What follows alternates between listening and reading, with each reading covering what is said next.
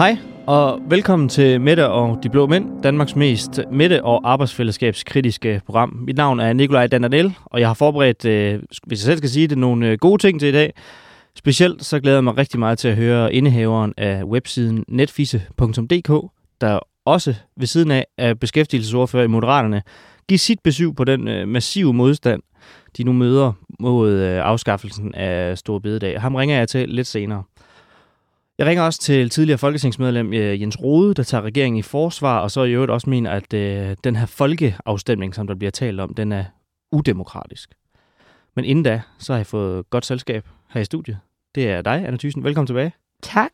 Dejligt at, at have dig med. Ja, tak. Jeg vil jo egentlig gerne have talt stor bededag med indehaveren af Netfisse. Ja. Netfisse? Nej, det kan man vel ikke sige, han er. Nej, Ja, men- nej han har ikke øh, patent på Nej, alle. nej. Nej, men læ- spøg til side. Øh, øh, det, Ja. ja. Jeg har bare tænkt, det, Ja. ham, men, altså nu er det jo lige ham, du har valgt ud. Det kunne også være andre fra den her regering. Men, Jo, jo. men også nogen, af, der hvor det ikke lige er de tre, Ja. de tre generaler. Ikke? Det er nemlig det. Og det, øh, Men det glæder jeg mig til at høre så.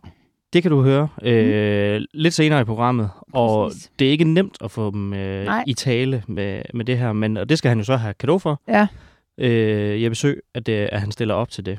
Øhm, og så til det, vi egentlig skal tale om, det er det mm. Helt store dagsordensmonster, fordi hvis Rasmus Prehn har fyldt meget, så har Stor Bededag fyldt altså alting den Ja, måske tid. også lidt mere. Altså, ikke vil jeg ikke sige berettiget. Det andet er jo også lidt i det sådan Jo. mundre hjørne, synes jeg. Ja, det altså, er jo vi har en kuriøst. Det mand, her, det er der indleverer sit credit card, fordi han ikke kan styre det, og så skal han sidde og styre, jeg ved ikke, hvor mange milliarder. Der Hele bliver- fødevareklønnen. Ja, men som- han kan ikke styre et, et dankort. Nej. Ja. Øhm, og der kan man sige, at skate er vildere, ikke? Øhm, du får lige et klip med øh, Mette Frederiksen for lige at slå tonen an, der i øh, sidste fredag slog fast, at øh, hende og hendes blå legekammerater øh, ønsker at føre det her igennem. Ja, vi øh, kommer til at fremsætte lovforslag om at afskaffe en, øh, en helligdag. Og siden da, så er det gået fuldstændig bananas. Ja. Altså underskriftsindsamlinger på flere hundrede tusinder. Øh, Opbevægelsen op i det røde. ja, en, en samlet opposition. Ni partier. Vi har fået en samlet opposition hen over midten. Ja. Hvem havde troet det? Nej. Men det var jo, øh, det, det, det, var jo, det er jo det, de skal, kan man sige. Ja, og i og med, at der også sker så mange ting, så skal vi måske også lige deklarere, at vi optager torsdag, og inden det her det kommer ud lørdag morgen. Så hvem ved, hvad fanden der er sket? Ja. Øh, og det er jo så med det forbehold, vi, øh, vi taler om det her. Men i hvert fald, så øh, de parerer stort set øh, al den kritik, der er her. De Mm. bliver ved med at holde fast i, at, øh, at de kører igennem det her. Og du mener faktisk ikke, at de egentlig har noget andet valg, end at holde fast? Hvor- Nej, de, Ja. jamen det er jo en, øh, en, en prøvesag for, for deres egen politik. Altså, de siger, de vil lave reformer. De vil sige, at de vil... Altså, de har ikke, de har ikke sat sig ind. De har ikke taget magten for at sidde og forvalte den på normale vis. De skal, der skal ske noget. Samfundet er... Vi er i krise på mange planer. Det vil de gøre noget ved. Sundhedsvæsenet, you name it. Og så starter de med den her sag, som jeg, altså, jeg virker lidt som om de... Altså, på en eller anden måde er, er jeg ikke helt sikker på, at de ikke har tænkt, at der bliver ballade. Fordi de, egentlig, de parerer jo fint nok egentlig bare ved at holde fast. Det kan man sige, de, de ryster jo ikke sådan rigtigt på den. Det eneste, det der også siger, at de måske har altså, forberedt sig lidt, det er, at, øh, at de, hvis de skal give sig, hvis vi skal give os på den her forestilling, de har siddet inde med spindoktorer, hvis vi skal give os på den her, så, så skal det jo, fordi der kommer en bedre finansieringsløsning. Og det var Lykke i hvert fald ude at sige på sådan en rimelig nonchalant måde, sådan, jamen, så må I jo komme op med noget bedre. Så det er jo deres kattelem, jeg tro. Men, og der kan man jo også bare sige, at de er jo gået over fra at sige, at vi er åbne for det her, til Ja. også at være sådan meget øh, kold høne, skulle jeg til at Ja. sige. Og sige, altså nu så jeg bare Annie Mathisen, som mm. Tweetede på et tidspunkt, venter spændt på, at der kommer et alternativ ja. øh, finansiering, Ja. og så sådan en gabesmiley. Ja. Ja. Nu er der jo rent faktisk kommet ja. et alternativ. Ja, Og det var jo hele det, de sagde, at fordi der ikke er det, ja. så gør vi det her. Ja. Altså, den forklaring holder vel ikke længere så. Nej, nej, men det, er jo stadig, det kan vi jo ikke vide, om det ikke også er en smutvej for dem, hvor de jo så enten kan sige, at det er jo en, altså, Mm. affærdige den der Ja. øh, løsning, de andre kommer med. Og de er vist på vej med noget jo. Ja. Men det er jo rådrumspenge. Det tror jeg, den regering, altså det er jo at sige, brug penge, vi ikke har. Fordi vi har nok at bruge. Altså det rådrum, det er jo sådan en udefinerbar størrelse. Hvad er det rådrum? Det er altså rådrum, det er vel, når vi siger, at vi skal på ferie til sommer, og det har vi råd til, men vi aner ikke, om vaskemaskinen skrider øh, inden sommerferien. Altså, du ved, rådrum er, en, er ikke, så, ikke så konkret som deres indtjening ved bededag, som jeg så heller ikke mener er super konkret. Nej. Men de har i hvert fald åbnet lidt op for, at vi kan... Men, men det er de også... Hvis vi nu leger øh, spændende... Altså, så vi sidder inde i rummet ved ja. S og, og V og M, øhm, hvor jeg har en eller anden idé om, at de der S-doktorer, de fylder mere end de andre. Øhm, så er der, jo, er der jo sket det, at det er gået lidt amok med bare at råbe folkeafstemning. Mm. Det kan de jo godt lide. Altså, hvor det bliver simpelthen for crazy. Hvor de sådan sidder og kan gabe lidt og sige, kom nu, kom nu. Altså, sådan er politik jo ikke. Man sidder jo ikke og råber øh, folkeafstemning. Hvad, hvad, hvad, hvad synes I selv? Hvad skal vi så gøre? Vi skal, vi skal, vi skal fikse det her forsvar. Hvordan gør vi det? Det er rigtig mange penge. Så, øh, så, så jeg er ikke sådan... Altså, jeg kan godt se, at det er en tabersag, men jeg synes også, der går politi- politisk sådan nørderi i den. Mm, så fordi der er måske blevet overreageret en smule med den her folkeafstemning, som ja. der jo så også er kommet en fløj, der synes er altså, simpelthen ja. for sindssygt. Ja, og det, altså, jeg så skal... der noget, HK var øh, underafdelingen af noget, var ude at sige, det er jo, det er jo, det er jo for tyndt, at fagbevægelsen er kommet med sådan noget. Ja. Ja, ja. Der har jo været indgreb tidligere, ja. hvor de ikke har ville have folkeafstemning. Ja, og jeg synes egentlig, Frederiksen, altså man, man må give, give hende, jeg synes, hun er ekstremt dygtig til at kommunikere. Hun kommer ud, hun start, hun, da hun går ud her i forgårs, tror jeg, hun, til, hun kommenterer på den der folkeafstemning og siger, hvad har I forestillet jer? Hvad nu, hvis der kommer et eller andet, for eksempel miljø, siger hun så, eller klima. Det er jo smart, hun tager det, for det er jo noget, venstrefløjen i hvert fald himler op om tiltag hele tiden. Hvad nu, hvis dem, der teoretisk set kunne være imod det, ville have en folkeafstemning om det, så havde vi da et problem. Så det er jo ikke dumt svaret. Den har jeg faktisk her, tror jeg. Nå, øh, jeg har i hvert fald noget ala det, du øh, siger, hun har sagt her. på lige den her. Man kan jo prøve at tænke den her tanke til ende. Hvad så næste gang, der er nogen i Folketinget, der er uenige om klimapolitikken, eller folkepensionen, eller folkeskolen? Skal vi så have folkeafstemninger øh, en gang om måneden, eller hver halve år? Ja, du mener, hun kommer egentlig sådan nogenlunde fra? Altså, Jamen, hun er jo iskold. Altså siger, det her det er jo ikke en vej at gå, og de gider slet ikke at gå ind og begynde at diskutere det her. Og så går hun jo igen efter de røde. Mm. Folkepension er de røde, klima er de røde. Mm. Øh, hun går ikke efter de blå. Og jeg, jeg tror altså igen, hvis, hvis jeg var øh, inden for øh, regeringens øh, spændokteri, så vil jeg også slappe lidt af med de blå. Altså, det er jo vildt, at de konservative sidder og himler op om det her, og det eneste våben, eller hvad de har, det er sådan noget religion. Altså, fordi alle virksomhedsejere og sådan noget, synes vel egentlig, det er okay her, ikke?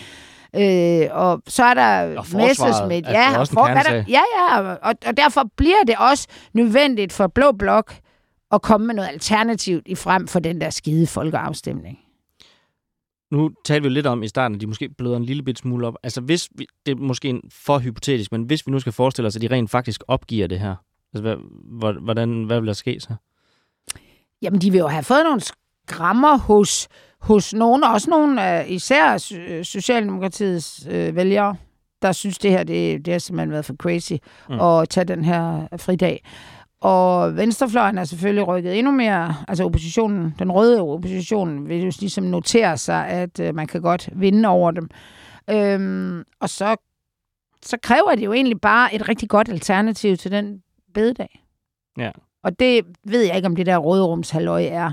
Nej. Tag på kontoen, som om vi har en konto. Det tror jeg, der er mange, der ikke tænker, vi har. Ja. Så, øh, men det er jo igen, må man tro, at hvis der kommer en virkelig dårlig forslag, så vil de sige, jamen vi har ikke andet, og vi skal have det her forsvarsfølge hjem. Og der er, Ellemann er jo lidt gissel i det her, fordi han er, han er så vild med det forsvar, ikke? Så han, ja. og han er også, han burde jo sådan fra naturen af, Venstre ikke være så vild med at afskaffe sådan en god gammeldags helligdag, vel? Det har jeg tit tænkt over, for der er jo ikke nogen af altså nu, den her regering skulle jo være den helt store ansvarsfulde regering. Ja. Der er jo ikke nogen, der vil tage ansvar for, hvem der rent faktisk har fået den her idé, og der har jeg bare tænkt over, det er helt selvstændigt, og det kan meget vel være forkert. Men hvis man sådan rigtig, altså virkelig skulle være øh, sadist ind i den der regering, som Lars Løkke Rasmussen, altså hvis nu man skulle forestille sig, hvis jeg laver rav i den her, mm. Jakob Ellemann sidder som forsvarsminister, Mette Frederiksen er bundet op af hele fagbevægelsen. Mm. Hvis jeg kæder de to ting sammen med et rigtig lorteforslag, mm. som ellers lyder måske som en hurtig fik ja. idé, han står jo på alle de der pressemøder sådan meget stille og roligt. Ja. Jakob Ellemann, Birte Røn Hornbæk melder sig ud. Ja. Fagbevægelsen ja. starter en underskrift ja, ja, han, med flere og, og det er også det, det er så vildt med Lykke, fordi han udnytter, ligesom han nærmest ikke har nogen noget Ja. bagland. Ja, Ikke? Altså, han har ikke noget bagland. Han der, har er de ikke, der... der er ikke nogen, der kan være sure på ham. Nej, men der er trods alt en trillion... Der er mange mennesker, der har stemt de der ind, Det- men det er jo ja. så hans bagland, og så så jeg lige her, fordi det... Men de er ikke organiseret på Nej, samme og måde de er, som de andre. nu var de, nu så jeg Jeppe Sø, han skrev et eller andet, og de har jo det der sådan noget, ligesom et øh, forsamlingshus-snak på online. Det har de jo haft lige siden de Ja. startede. Det, der skulle de så snakke om det her. Altså, han, altså på en eller anden måde er han jo lidt mere loose med det hele, og, og det er også ham, der siger, ja, ja, så må de komme med noget bedre. Altså. Men det, der kan jeg bare huske, at han på et tidspunkt, da han startede, han sagde, at det var faktisk befriende for ham, og det er jo ligesom at være ungdomspolitiker igen, Ja. fordi at han er ikke bundet af alt Nej. det der, og det giver en frihed til at Ja. lave en helt anden type øh, men, politik. men det er som om, de andre har ikke tænkt på, hvad, altså, hvad deres bagland tror, du, siger. de, tror du, de er blevet overrasket over, hvor, altså, hvor meget modstand de har fået? Jamen, det virker da lidt sådan, men det burde de jo ikke. Ja, altså, man kan jo regne ud, og det det, de også, det, det, det der jo er, fordi der er jo mange mennesker, der, altså det er jo kun kirken, og sådan, der virkelig går på det der bededag. De andre går jo på, at det er et angreb på den danske model. Ja, At der hvem, ja. altså, hvem ved, at hvad Nej. vi laver stor bededag, udover freden og Nej, fri? Ja. ja, altså, og der var en, der skrev inde hos mig, sådan, da jeg skrev noget om det, eller hvad synes I, og sådan noget, så skrev hun, altså, hun elskede bare de der små eh, ferieenklaver, hvor de der weekender hen over foråret, hun kunne bare ikke leve uden, og så var der en anden, Det er da også lækkert. Ja, Men- jamen, så var der en, der skrev, du kan bare tage en fridag. Og så skrev hun, nej, det er ikke det samme. Nej, det er det nemlig ikke, fordi det skal du selv betale. Altså, den er sådan... Ja, Men der er selvfølgelig nogle dele af... Altså, det, som fagbevægelsen jo også gør, det er, at de har koblet det op på topskatten. mm. Altså, og som jo også er sådan lidt... Den er jo ikke engang... Altså, den er jo ikke godkendt, eller hvad hedder det? Den er jo ikke aftalt eller gået igennem eller noget. Men, men på en eller anden måde...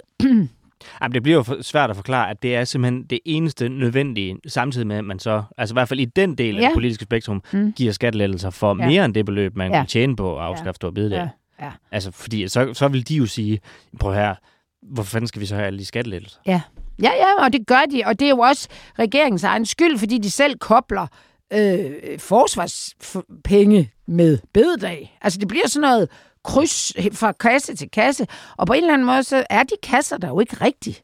Altså, Ej. vi bruger jo oceaner, altså jeg gider ikke engang læse om de der beregninger, hvad, man kan, hvad det koster, eller hvad vi kan spare ved det der store bededag. Noget af det lyder som sådan noget øh, Det er, også, det er også blevet sådan, snak. det er også blevet sådan en diskussion blandt Ja. økonomer, og hvis de Ja. ikke er enige, Ja, så må vi andre jo også bare trække kortet og sige, okay, Ja. så kommer jeg ikke til at kunne finde ud af, hvad der er Nej. op og ned i det her. nej. Men øh, det var lidt om Lykke og lidt om, øh, hvad hedder det, Mette Frederiksen. Hvad med Jakob Ellemann? Altså, fordi en af de ting, han og Venstre virkelig tordnede imod, det var det her med magtfuldkommenhed. Ja. og mod Mette Frederiksens regering. Og nu får han jo selv af samme skuffe i den regering, han nu er. Ja, ja, vandopslag er helt oppe i det røde felt, Ja. så det er... Jamen, det er jo også, altså, det, det er jo også en principiel diskussion, og som vi danskere også må forholde os til et nyt. Altså dem, der har flertallet, har magten, Mm. og når man udøver den, er man så magtfuldkommen, eller er man øh, øh, er det demokratiet, der bare arbejder? Og der jeg tænker lidt med, med, med Mette Frederiksen og hendes magtfuldkommenhed, som nu især Blå Blok, øh, jamen også enhedslisten, ligesom kopierer og siger, jamen, det var det, vi, I var imod, eller Ellemann var, og nu gør hun det selv. Øh, ja, det er lidt en anden, altså det magtfuldkommen går meget på Mette Frederiksens person, synes jeg. Hvor det er lidt sådan, altså, det er også lidt gak at sige, at vi har en flertalsregering, der er magtfuldkommen. Øh, jamen, det ligger jo ligesom, altså hvis det, De har flertal. Ja. så det flader, det flader begrebet lidt ud, synes jeg, i forhold til Mette Frederiksen, der øh, Mink-sagen, hvor der blev taget beslutning, øh, måske øh, var der hjem, var, altså hvad var der i det, gjorde hun det ikke bare sådan noget. Det her, det er sådan mere, altså det, det er måske, skal de passe lidt på med det der magtfuldkommenhed, fordi det virker som sådan en, what, altså det står sådan et kor af råber, magtfuldkommen, og de kan nemt miste betydning. Ja. Så en anden ting, det er, altså i det her, der har været brugt mange sådan lidt, nu siger jeg, jeg er ikke kommunikativ ekspert, der, der jeg har dig med, men sådan lidt spøjse altså strategier. Altså det her med sammenkoblingen af, at vi skal afskaffe store bededag direkte på grund af krigen i Ukraine. Finansieringen skal gå direkte til forsvaret, og det giver heller ikke rigtig nogen mening øh, for nogen. Og det skal gå til den grønne omstilling, så vi høre, det skal gå til velfærdsstand. Der er snart ikke det, det ikke skal fikse. Mm. Øh, altså det her. Og øhm, også det her med, vi gør det, fordi der ikke er alternative finansieringsmuligheder, men det viser der så nu, at det, det er der. Øh, Hvad har været for dig, når du kigger på hele den her sag fra lige da den startede til nu, hvad har været den største kommunikative fejl? Jamen det er, at når, da de kom ud med det, der var det eneste, de ligesom gjorde, det var noget, de gik ret hurtigt ud, øh, jeg tror det var Halsbo, der var ude at sige, at der ville blive kompenseret. Så virkede det, så, altså nogen vil blive kompenseret, jeg kunne ikke, det fandt man ikke rigtig ud af, hvem det var. Men Nej, og hvordan? Altså, Ej. og af hvem? Ja, Ja. Ja. Også man siger, hvor meget, jo mere I kompenserer, jo mindre vil der jo være at tjene på det shit her. Så det virker, jamen du, du brugte jo ordet quick fix før. Det virker simpelthen ikke rigtig gennemtænkt i forhold til, at det tager så meget øh, kommunikativ plads, og det bliver ved og bliver ved og bliver ved. Det, øh, nu er der jo en finanslov, der skal til at forhandles, altså det overskygger alt, og, øh, og det, der, er noget, der er noget kommunikativt dårligt, hvad skal man sige, krisehåndtering i, at de ikke kan få den afsluttet synes jeg. Det, det er ikke, altså de... Hvad, hvad, hvad skulle de have, hvad, hvordan skulle de have grebet det an i stedet, hvis man gerne vil igennem med det her med at afskaffe store bededag? Altså, hvis du nu sad i dit war, ja. war room med dem, altså, vi vil gerne det her. Men det, hvad det, gør vi så? Det, det er jo så det, man aldrig gør i war room. Okay. Der sidder man ikke og taler om, hvad man skulle have gjort. Nej, øh, hvis vi nu ja, ja, før, kontrafaktisk ja, ja, tager tilbage til ja, begyndelsen. Jamen, så var det jo at, at sige, jamen, at, at så vil jeg, når de siger, Anna, rådgiver, Anna, hvad siger du til, at vi kommer med det her fantastiske forslag? Så vil jeg jo komme med alle de negative ting, øh, bla bla. Så vil de kunne svare på det, håber jeg. Og så siger okay. Men, men, men, men har I tænkt, altså, når I nu er i... i men Frederiksen er lige blevet kaldt magtfuldkommen. Øh, Ellemann er klatret ned af det, fra det største træ. Øh, Lykke er sådan et comeback-kit med skrammer. Ikke? Hvorfor laver I, prøver I ikke at lave noget, som I kan forlige spredt om? Og hvis de så havde sagt til mig, det kan vi der om det her, så har jeg sagt, det tror jeg altså ikke. Nej. Og du, I har en opposition, der, der skal, altså I, I håber, at, det er som om, de har håbet lidt, at oppositionen vil sidde netop som helt gammeldags mm. til at råbe hinanden. Ja. Så det, det, det og, altså jeg havde nok, altså for også at få, få, altså få Ellemann med i det her, så ligesom gå ud og prøve at lave et bredt forlig, og det, det virker bare lidt som om, de troede, de kunne få et bredt forlig. De har ligesom måske, de har tænkt, de, de blå var med på det her, ja. de gider da ikke at sidde og diskutere det lort. Men der fik de så sådan ja, år også. Og, og, men fagforeningen selv, og, og så kan man sige, øh, jamen, hvem kan tåle, og det har vi jo talt om en gang, hvem kan tåle den her modstand bedst, det kan lykke, fordi han ikke har noget bagland. Ja. Og det, det virker som om, det er de sgu ikke rigtig tænkt over. Men det er vel også lige før, at man i det her er i øh, en situation, hvor du kan jo gøre rigtig mange ting med kommunikation. Mm. Altså, du kan gøre dårlige sager mindre dårlige. Men nogle gange kan det også vise sig, at et forslag er så dårligt, at man ikke kan forklare sig ud oh, af det. det. Kan, det er der masser. Det er også derfor sådan nogen som os, vi arbejder faktisk før. Altså, ja. vi arbejder faktisk på risikovurdering så det ikke kommer ud og ja. siger, jamen det, I kan ikke bære det hjem, det her. Altså, I kommer til at, det kommer til at fylde alt. Men man kan sige, at nu har de jo åbnet den, og, og, øh, og altså, de må jo bare sidde og sige, at det bliver op ad bakke med reformer, fordi det er altså sådan med velfærdsydelser. Nu ved jeg ikke, om en helligdag er en velfærdsydelse. Det er det måske, når man ikke engang ved, hvad det er, man har, øh, har gør det for. Mm. Du kan ikke fjerne det. Altså folk, altså, folk er jo inde i en eller anden comfort zone. Der er, altså, der er, ikke, der er ikke noget, der sådan bliver vi, let. Vi vil ikke have taget nogen nej, rettigheder. Nej, og vi er jo så fra. mange befolkningsgrupper, at der er, ikke, der er altid nogen, der er sur. Men Selv... trods alt stort set alle, altså hun, da, hvad hun sagde til, i sin uh, tale, at hun fornemmede, at forslaget ikke havde opbakning fra alle. altså det, det må man da sige er en vis underdrivelse. Ja, fordi man er også sådan, det, du, du siger selv, at du kan næsten ikke få nogen politikere, almindelige politikere fra de tre regeringspartier i tale. De skal fandme ikke ud og brænde ørerne på det. Nej. Og er måske ikke engang øh, klar nok til at forsvare det. De tre partier, der skal være enige om en eller anden grundlæggende svar, som alle skal bruge, som så skal kommunikeres ud til x antal. Der er, med, altså, der er jo nogle mandater i det her. Jeg går ud fra, at der er nærmest 90 stemmer, der der være, hvis, mm. hvis vi tager ja. de nordatlantiske med. De skal alle sammen kunne svare godt på det her. Ja. Jeg tror, de har fået at vide, hold jeres kæft. Hvad så? Fordi en af de ting, jeg har tænkt over rent kommunikativt, det er, at det er jo smart at lægge det her helt i begyndelsen af valgperioden, for der er jo 100 år til, altså hvis de i hvert fald går perioden ud. Altså, er den her sag stor nok til, at vælgerne husker det, når de skal stemme igen?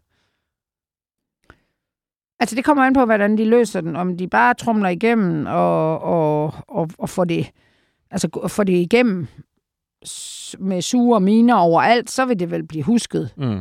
af virkelig af både politikere og bagland, som jeg vælger, ikke? Også, eller hvis de så giver sig og finder en anden alternativ, så tror jeg egentlig lidt bedre, de kan så... Men det er det, jeg siger, det kommer så an på alternativet. Så kommunikation er så du kan ikke klare det, som du selv siger, med kommunikation. Nej. Det er virkelig de der forslag, eller hvad man skal sige, den politikken, der er det vigtige. Mm. Og så må du smøre noget kommunikation på, ud over det så godt du kan. Så er der også nogen, der har spekuleret i, om det her det skulle være en strategi. Altså, at det her det fylder fuldstændig alting. Ja. Altså, om det skulle være en bevidst strategi for regeringen for at dække over et eller andet. Altså, køber du ind på noget som helst, øh, det er næsten sølvpapirshat, yeah. at der skulle foregå et eller andet endnu værre, som øh, vi skal lukke øjnene for. Nej, det tror jeg ikke. Nej. Det, det, det tror jeg ikke. Jeg tror, at den har taget lidt røven på dem. Samtidig med, at de har sagt, okay, altså hvis ikke vi står fast nu, langt hen ad vejen, så kommer vi jo ikke til at få noget igennem. Mm. Og derfor tænker jeg på godt, altså hvis man skal sidde og sige det gode i det, det er, at der, der alt lortet fra oppositionen kommer frem. Magtfuldkommenhed, øh, underskriftsindsamlinger, øh, som er, altså, øh, så, så det får vi nu. Så nu ved nu kan ved befolkningen også, hvad vi er op imod, og så kan man sige, okay, så dør vi på den her bededag, vi finder på noget andet, tager pengene fra noget et eller andet rådrum. Men når vi så kommer til sundhedsvæsenet for eksempel, så ved danskerne jo, at, at når nogen bliver sure, så handler det jo også om politik, og det handler jo dybest set om, at, øh, at øh, regeringen kan sige, prøv at høre, vi er sat i verden for at få løst nogle store problemer og lave nogle reformer, og det vil I ikke være med til, men det gør vi.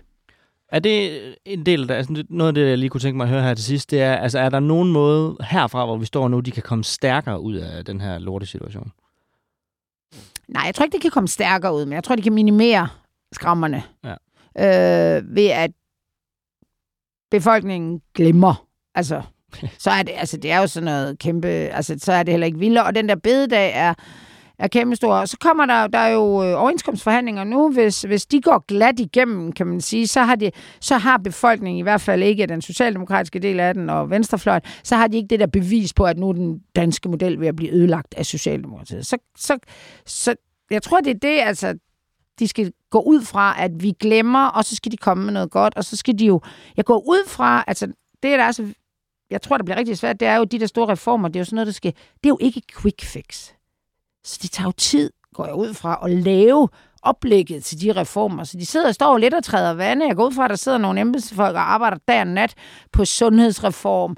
Altså, jeg kan da bare lige når de skal, hvis de giver os til at lukke de der jobcentre, der står der altså også nogle fagforeningstyper og er tosset, ikke?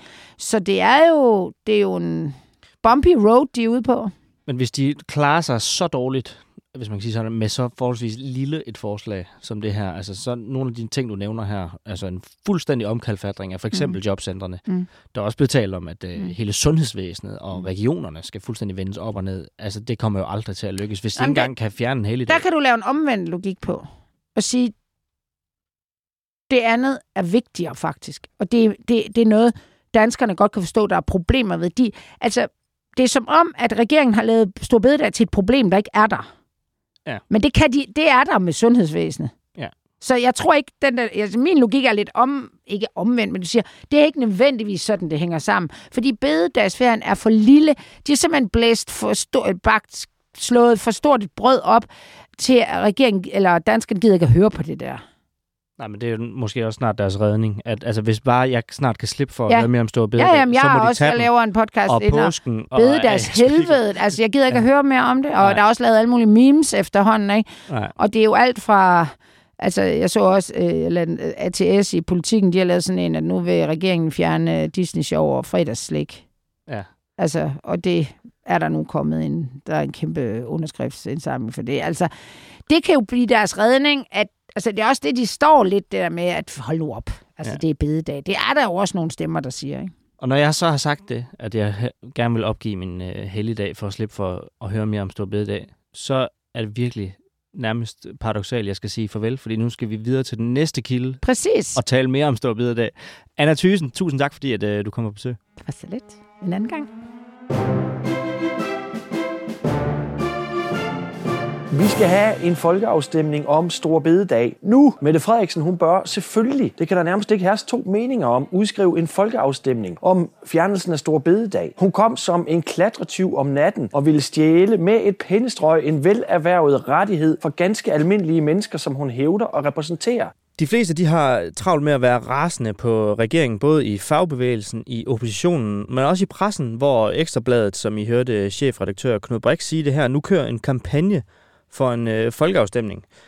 Men i virkeligheden så er det kritikerne, den er gal med, mener du, Jens Rode, tidligere folketingsmedlem i Radikal Venstre, Venstre og Kristendemokraterne. Hvorfor det? Jeg synes, øh, det går helt af sporet og løber helt af sporet, når øh, man begynder at kræve folkeafstemninger om noget, øh, som der er et flertal for i Folketinget. Jeg tror, at vi skal til at vende os til, at øh, hele meningen med, at vi har en flertalsregering, at den er blevet dannet hen over midten, det er, at man skal kunne træffe vanskelige beslutninger. Dermed tager jeg sådan set ikke stilling til, øh, hvad jeg synes om forslaget om stor bededag, for det er mm. ligegyldigt i den her sammenhæng.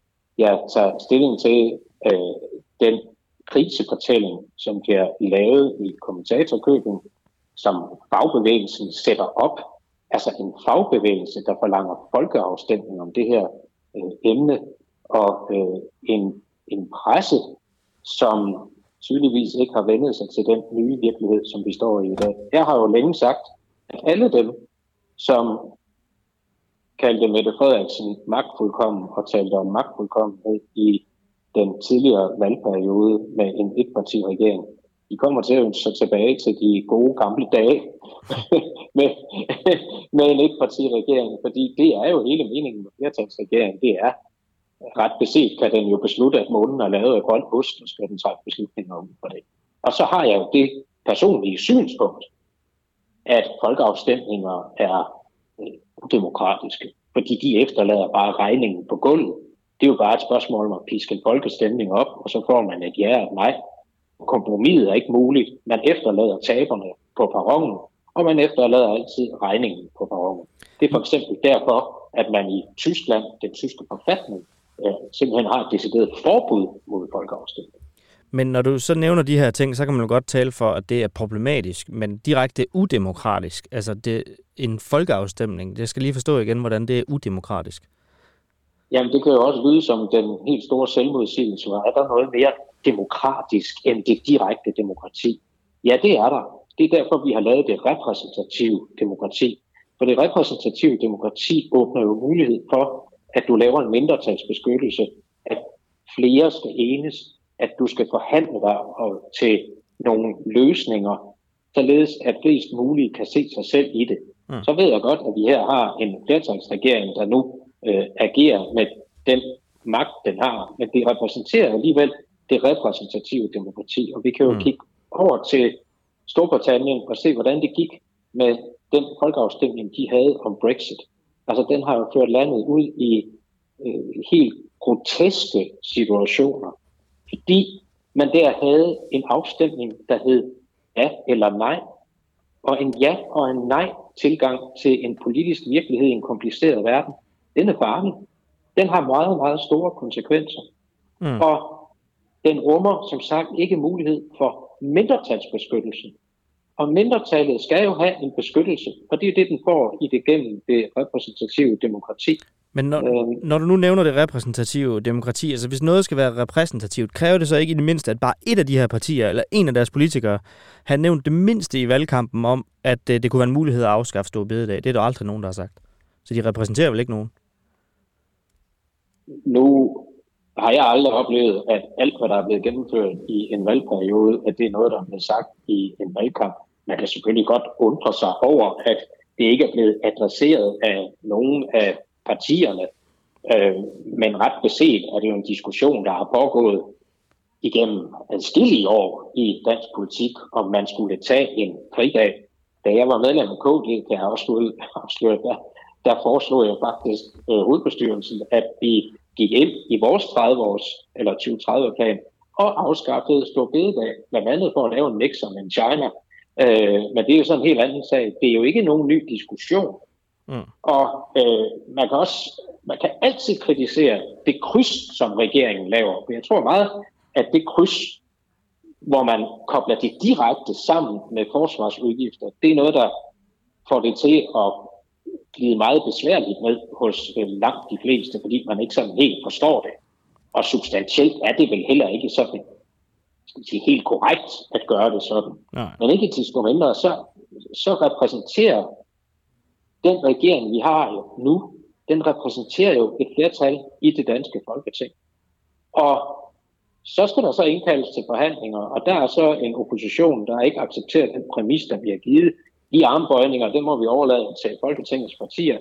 Jeg tror, at det ret beset bliver vanskeligt for for eksempel det konservative Folkeparti at holde sig ude af et forsvarsforlig, øh, fordi det jo har langt mere vidtrækkende konsekvenser over mange år øh, i forhold til deres indflydelse, end mm. en stor bededag har det. Fordi jeg vil godt, vi kan, vi kan snakke sammen om halvanden år, så er der ikke nogen, der taler om stor bededag længere. En ting, jeg godt lige kunne tænke mig. For det første, så vil jeg jo gerne rose dig for, det er den første, nu er du så godt nok tidligere politiker, men som vil stå på mål for, at de rent faktisk har fået en idé om at afskaffe stor bededag. Det er der jo ikke nogen af regeringspartierne, der vil ud med, hvem i regeringen, der, der er kommet på.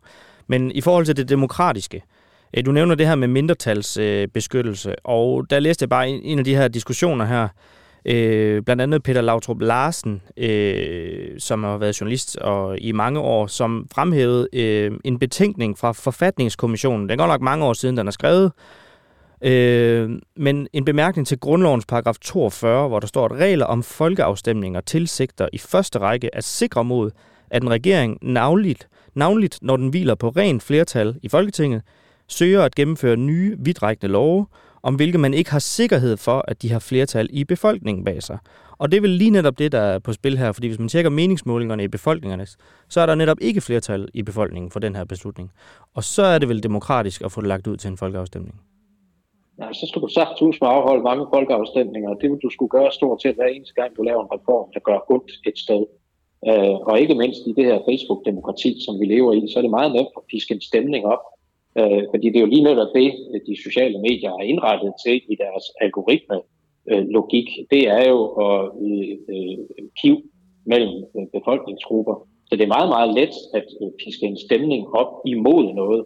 Problemet er, at folkeafstemningen aldrig efterlader en løsning.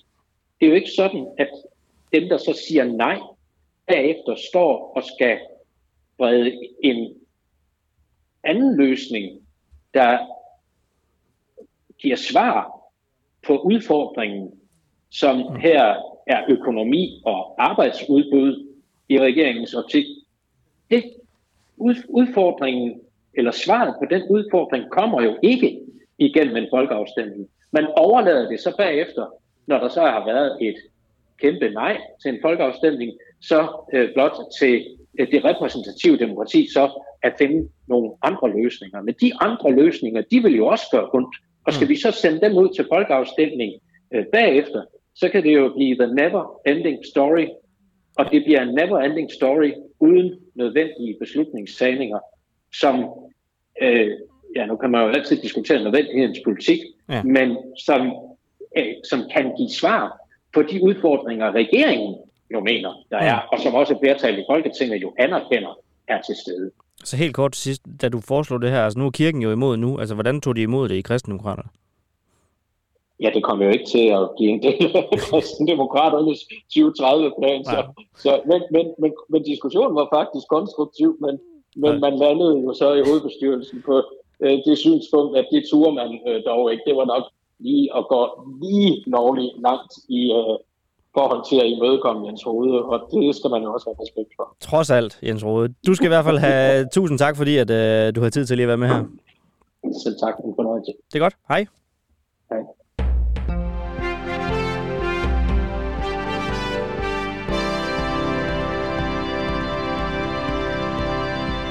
Velkommen til nyhederne hos Mette og de Blå Mænd. Mit navn er Silas Mutti. Lars Lykke stopper som formand for Lykkefonden, og du gætter aldrig, hvem der overtager den. Sidste gang han blev minister, blev hans kone Solron indsat, og nu er det så Lars Lykkes egen datter, der er den bedst kvalificerede til stillingen. Nu kan Lars Lykkes regering altså med ro i maven lave tiltag til fordel for de store bidragsydere, som eksempelvis kvotekongen John Hammetner, som tidligere lånte Lars Lykke sit sommerhus, uden der er et habilitetsproblem. Ikke at det overhovedet skulle ske nu, hvor at det er Lars Lykkes egen datter, som sidder i Lykkefonden.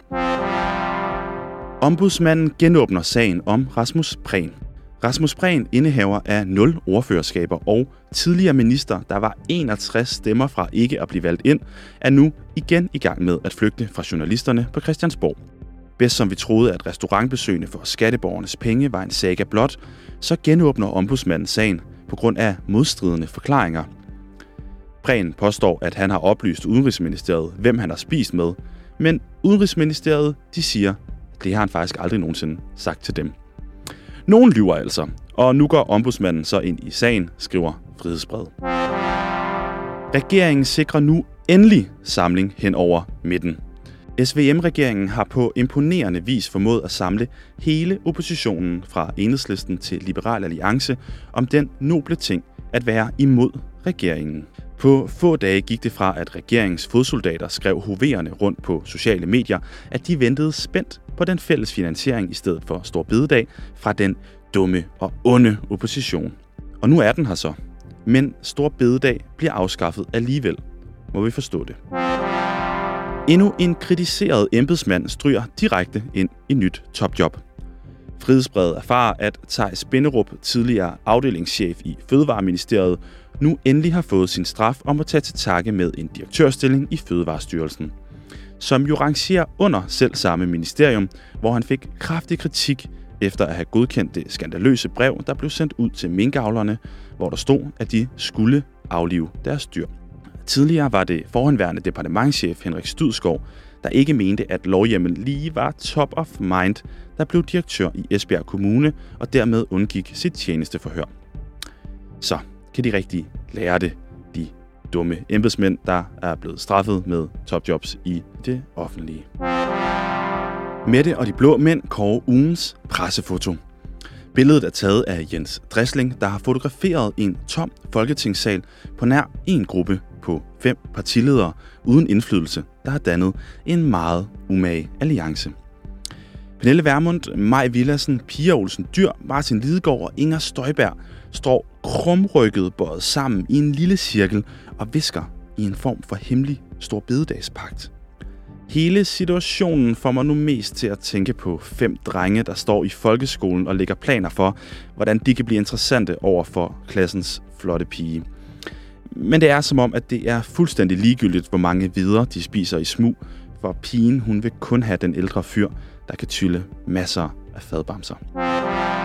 Det var alt, hvad vi havde i nyhederne hos Mette og de Blå Mænd. Mit navn er Silas Mutti.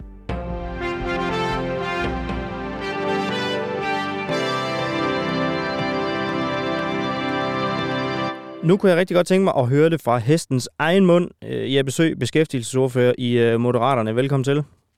Tak for det.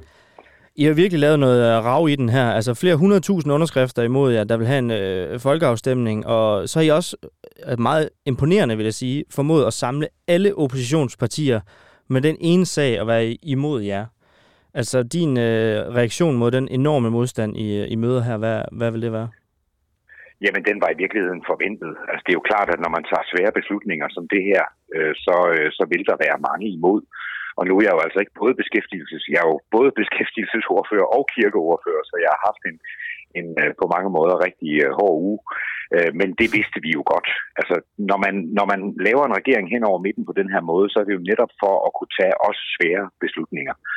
Og øh, jeg ser selvfølgelig, at, at nogen ønsker øh, folkeafstemning. Jeg synes selv, det er i virkeligheden useriøst, for sådan en har vi lige haft øh, 1. november, og der valgte man jo øh, et folketing, og deraf er der så udsprunget en regering, øh, som har vedtaget at tage nogle svære beslutninger i en svær tid.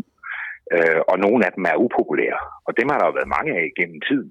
Altså prøv at forestille jer, hvis vi havde sat Storebæltsforbindelsen, altså Storebæltsbroen til folkeafstemning i sin tid, altså så var det blevet nej, for flertallet af den danske befolkning var imod Storebæltsbro. Mm. Øh, sammen med dankortet, 90 procent af danskerne var imod, at der blev indført dankort i sin tid. Jo, jo. Øh, så havde vi sikkert fået et nej, hvis det havde været en folkeafstemning. Så nogle gange, der må et folketing jo træffe svære valg, og det har vi så gjort. Og, og det kommer vi også til at gøre flere gange, tror jeg, i løbet af, af den her periode, for der er behov for svære valg.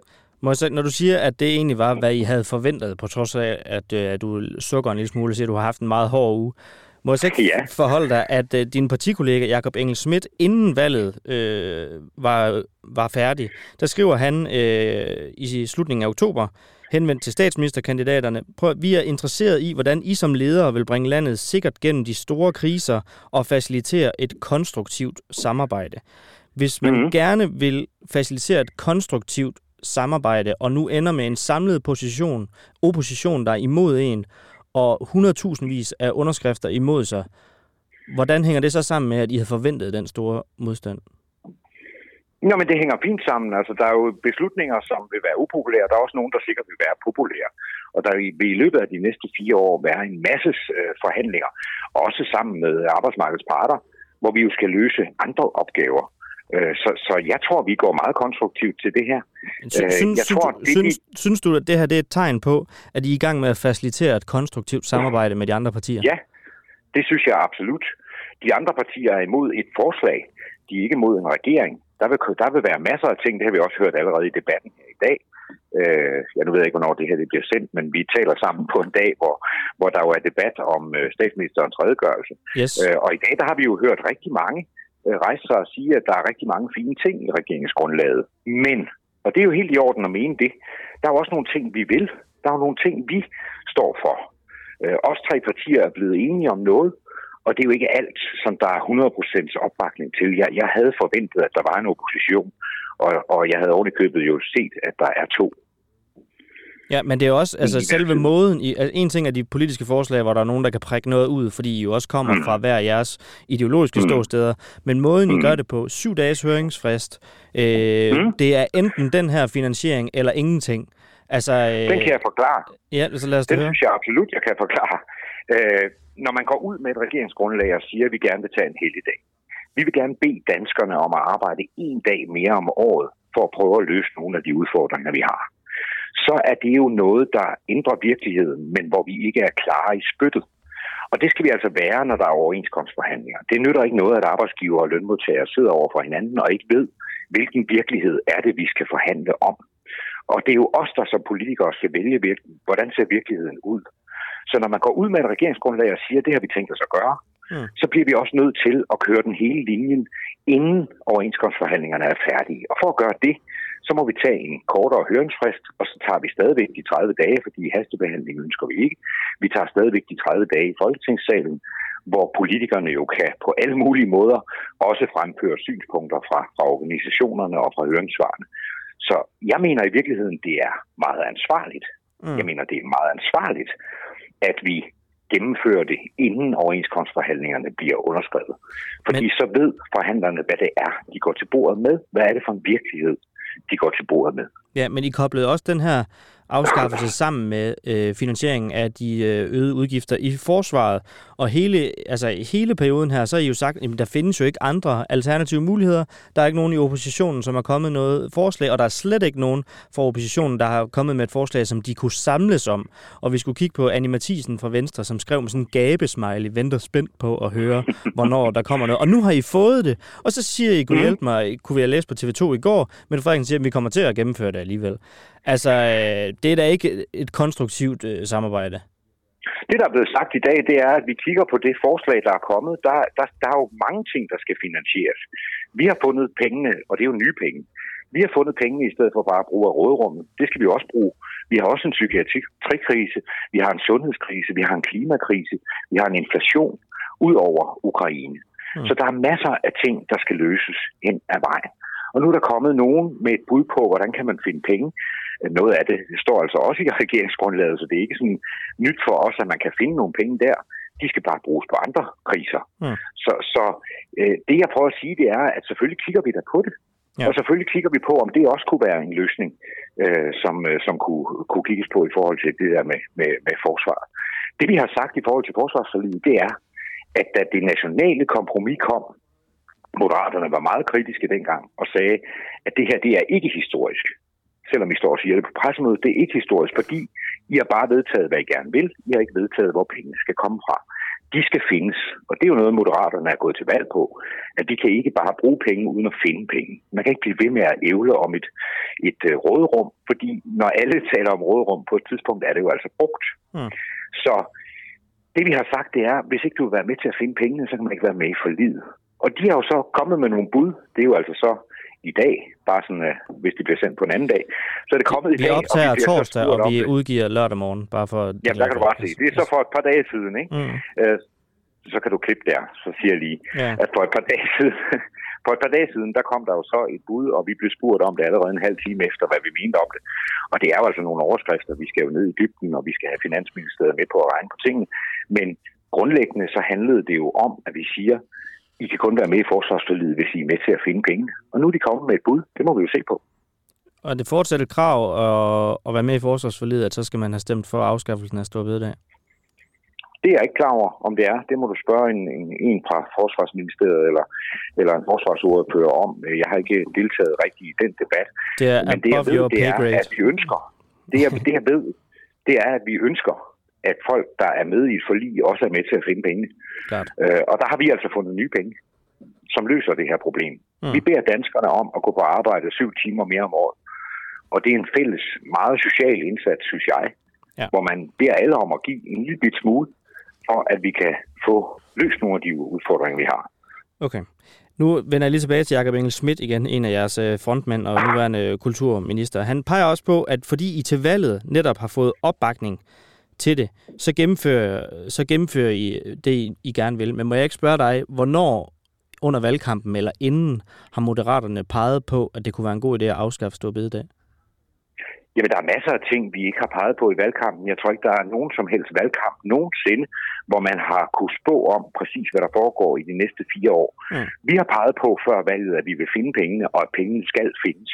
Mm. Vi har peget på, at de skal findes på ansvarlig vis. Vi har peget på, at de skal findes i et samspil mellem forskellige partier hen over midten. Mm. Og det er det, vi ser ske lige nu.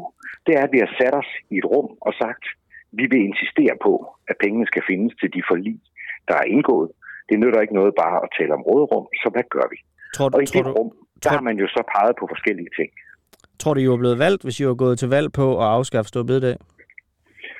Nej, jeg tror heller ikke, at et parti var blevet... Det ved jeg ikke. Altså, det tror jeg faktisk, vi var, for nuancer havde så fyldt øh, på det. Øh, jeg tror heller ikke, at et parti måske var blevet valgt, hvis de havde sagt, at dankortet er en dårlig idé, eller Storebæltsforbindelsen er en dårlig idé. Mm. Altså, det er sådan, at man som politiker skal tage nogle beslutninger, også nogle upopulære med mellemrum. Og så kan det være, at det vokser på danskerne i løbet af øh, nogen tid. Vi kommer også med, jeg tror også, vi kommer med mange gode og populære øh, ting. Øh, men man kan altså ikke drive et land på gallupmålinger. Øh, der er vi ude i noget, som jeg i hvert fald er meget imod. Hele øh, raison d'etre for den her regering, det var, at jo I skulle være de ansvarlige, der tog, og det nævner du også her, nogle af de upopulære mm. beslutninger. Men mm. når vi så taler om ansvar, var det dig, der fik den her idé med at afskaffe Storbededag? Nej, Øh, jeg vil ikke øh, overhovedet gå ind i, hvem der får ideen. Jeg tror Ved du, på hvem det måde, som jeg har sagt til andre, øh, nej, det gør jeg faktisk ikke. Øh, det er sket i samspil. Øh, jeg tænker, at øh, det program, vi sidder med i lige nu, det er jo også skabt af nogle mennesker, der går ind i et rum og siger, hvordan skal det være? Hvad skal det være for en type program? Hvordan skal det virke? Hvordan skal det øh, afvikles og alt muligt andet? Og så går man ud derfra med et samlet en samlet flade, som skal køre på 24-7, og der tænker man, det her, det bliver godt. øh, og, og der er det... det jo sådan set lige meget bagefter at pege på, hvem fik hvilken idé. Ved du, hvilket parti det var, der fik ideen, selvom du synes, det er ligegyldigt? Nej, altså, jeg, fordi det, sådan er forhandlinger jo ikke, normalt i hvert fald. I den gamle politiske virkelighed, som I nok skal til at vende jer til, er over. Der var der en blå og en rød, og der kunne man sådan pege på, at det her det er et blåt ønske, og det her det er et rødt ønske. Det moderaterne ville, det var at ændre den parlamentariske situation, så man i virkeligheden gik ind i et rum og fandt ud af, hvordan kan vi finde på et eller andet, som kan føre Danmark i en anden retning og skabe vækst og øh, sørge for, at økonomien er, er bedre, end den, end den er lige nu. Synes du ikke, det er paradoxalt, at de kalder jer for den ansvarsfulde regering, og så er der ikke nogen af jer, der tør at stå ved, at det var jer, der fik ideen? Jamen, det er regeringen, der har fået ideen i samspil. Det er en samtale, ligesom øh, det ville være, hvis man skulle lave et program eller udvikle et produkt, eller hvad det ellers måtte være i det private erhvervsliv eller i det offentlige, så er der nogle idéer, som udvikles i samspil, hvor man finder ud af, hvad der kan være. Det er meget, meget, meget ansvarligt. Og så går vi ud i fælles og siger, her er vores bud. Upopulært, ja, det er muligt, men det her det er vores bud på, hvordan vi kan finde nogle nye penge. Det synes jeg er meget, meget ansvarligt. Hvor hvem der reelt førte det til bordet, altså det, det, jeg ved det ikke. Altså jeg ved det reelt ikke. Mm. Så... Og jeg er også fuldstændig ligeglad. Okay. Øh, så for lige at tage den her folkeafstemning og lave en kobling til noget, der er sket tidligere, fordi mm-hmm. at øh, da du fandt på at arrangere den her traktordemonstration øh, mod, ja. i, mod Mette Frederiksens regering, der udtalte ja. du på et tidspunkt, at øh, du fandt det vigtigt, at alle stemmer blev hørt. Ja. Øh, skal alle stemmer også høres? Det kunne jo for eksempel være ved en folkeafstemning i det her tilfælde. Nej, det behøver ikke at være med en folkeafstemning. Vi lytter da til alle stemmer, og der er rigtig mange stemmer lige nu. Der er biskopperne, som jeg har talt med hele ugen. Der er fagbevægelsen, som vi har været i debat med hele ugen. I går havde vi i Moderaternes øh, politiske mødested øh, et webinar på halvanden time, både med øh, fagbevægelse og med biskopper og med andre modstandere. Så vi lytter da så sandelig. Men jeg vil gerne advare mod, at man sender alting til folkeafstemning. Altså jeg mener, så, så, så skal vi have en helt anden afstemning måske, og det skal være, om, om vi skal leve som i Schweiz, mm. hvor man i virkeligheden øh, konstant og igen skal til stemmeurnerne om både store og, og små ting. Øh, jeg synes, at vi har et repræsentativt demokrati, hvor danskerne har skrevet under den 1. november. Der har de skrevet under på, hvem der skal sidde i Folketinget. Og vi må så tage nogle ansvarlige valg. Og jeg tror nu nok, at man i løbet af nogle tid vil få danskerne til enten at forstå, eller øh, i hvert fald forklare dem, hvorfor vi har taget den her beslutning. Jo, og nu finder du nogle, nogle eksempler, hvor man kan sige, set i bagklodskabens lys, så var det godt, vi fik Storebæltsbroen. Det var fint, vi mm. fik Dankortet, der er ikke rigtig nogen. Men der er også tilfælde, hvor at, hvis vi havde stemt om, at vi skulle gå i krig i Irak uden et FN-mandat, altså så er det jo måske heller ikke øh, sikkert, at det var blevet til noget. Men er det ikke bare, Nej, når, når, du, når du hiver de her eksempler frem, altså er det ikke bare, fordi du er bange for, at det her forslag bliver stemt ned med et brag i en folkeafstemning? Det er jeg ikke bange for. Så skal vi til at finde penge et andet sted, og det kommer til at gå måske på nogen. Øh, jeg kan se på den overskrift, øh, der er kommet frem her øh, fra, fra oppositionspartierne, at man blandt andet vil tage en milliard fra, fra, fra, fra den vinterhjælp, som vi har ville give til, til familier, som er, præget. Og det, det er selvfølgelig, hvis de er til overs, men stadigvæk er det jo mm. noget, man regner med. Og der synes jeg egentlig, det er mere øh, ordentligt og ansvarligt, øh, og i virkeligheden også øh, socialt, at vi siger til alle, at de må gøre noget, øh, mm. i stedet for at det er nogle enkelte grupper, vi forsøger at ramme. Mm. Øh, og det tror jeg faktisk godt, man kunne forklare. Til allersidst, Jeppe Sø, fordi tiden den øh, løber. Øhm, et spørgsmål, jeg har været meget nysgerrig på, og det bryder lidt mm. med, faktisk vil jeg gerne indrømme, det vi har aftalt, vi skulle tale om, men jeg kan ikke undlade lige at stille alligevel. Du var, som jeg nævnte her, du var idémanden bag den her traktordemonstration imod Mette Frederiksen. Ja. Hun er nu øverst... Ikke imod Mette Frederiksen, det har der aldrig været, nej. Mod øh, epidemiloven og hele den måde, regeringen øh, håndterede det på på det tidspunkt. Er vi enige om det? Vi hylder grundloven, ja. Mm. Det var det, der hed. Det var folkestyret, der hylder grundloven. Men ja. nu, nu er du så i regering under hende. Er det ikke en lille smule mærkeligt? Nej, det er det ikke, for det var ikke mod hende. Det var mod blandt andet, at man hele tiden lavede hasteforspørgsler øh, og hastelovforslag, og det kommer vi heller ikke til som regering. Vi har lavet nogle her i starten. Det er helt I har lige lavet 10 inden jul. Ja, men det er, også, det er jo ting, som netop, og det er jo for, bare for at forklare det, når valgkampen ligger på det tidspunkt, den gør, og når man også tager sig god tid til at prøve at finde ud af, hvad er det, den her regering skal, og hvor kan vi finde hinanden, så er der jo nogle ting, der skal fornyes i forbindelse med, med nytåret, ellers så udløber, øh, ganske enkelt, så udløber øh, en eller anden bevilling. Så det er klart, det har vi gjort. Men det er alligevel ret hurtigt, at I var nødt til... Det var, ret, det var ret hurtigt, I var nødt til at lave 10. Hvis vi lige sammenligner, så Helle Thorning, hun lavede en i løbet af to hele regeringsperioder. I, I har lavet 10 ret hurtigt ja, i forhold til, men, det men var Helle Thorning, kom, Helle Thorning kom heller ikke til lige før jul, og derved lige før nytår, hvor der var en pokkers masse øh, ting, som ville udløbe, hvis ikke man, øh, man, man øh, vedtog det. Så det, det er egentlig logisk nok. Jeg tror, I kommer til at se, at vi i løbet af de næste øh, ja, fire år, kan det jo blive, øh, at der kommer vi til absolut at være med til at tage speed ud af politik. Øh, der er nogen, der har gjort grin med vores mange kommissioner og vores grupper og vores samtalerum og hvad de nu ellers kalder det, mm. øh, hvor vi skal sidde i rundkreds. Men det er jo faktisk for at gå i dybden. Det er jo faktisk for at lave for eksempel en sundhedsreform, som ikke bare krasser i overfladen, men som reelt sørger for, at patienterne får det bedre.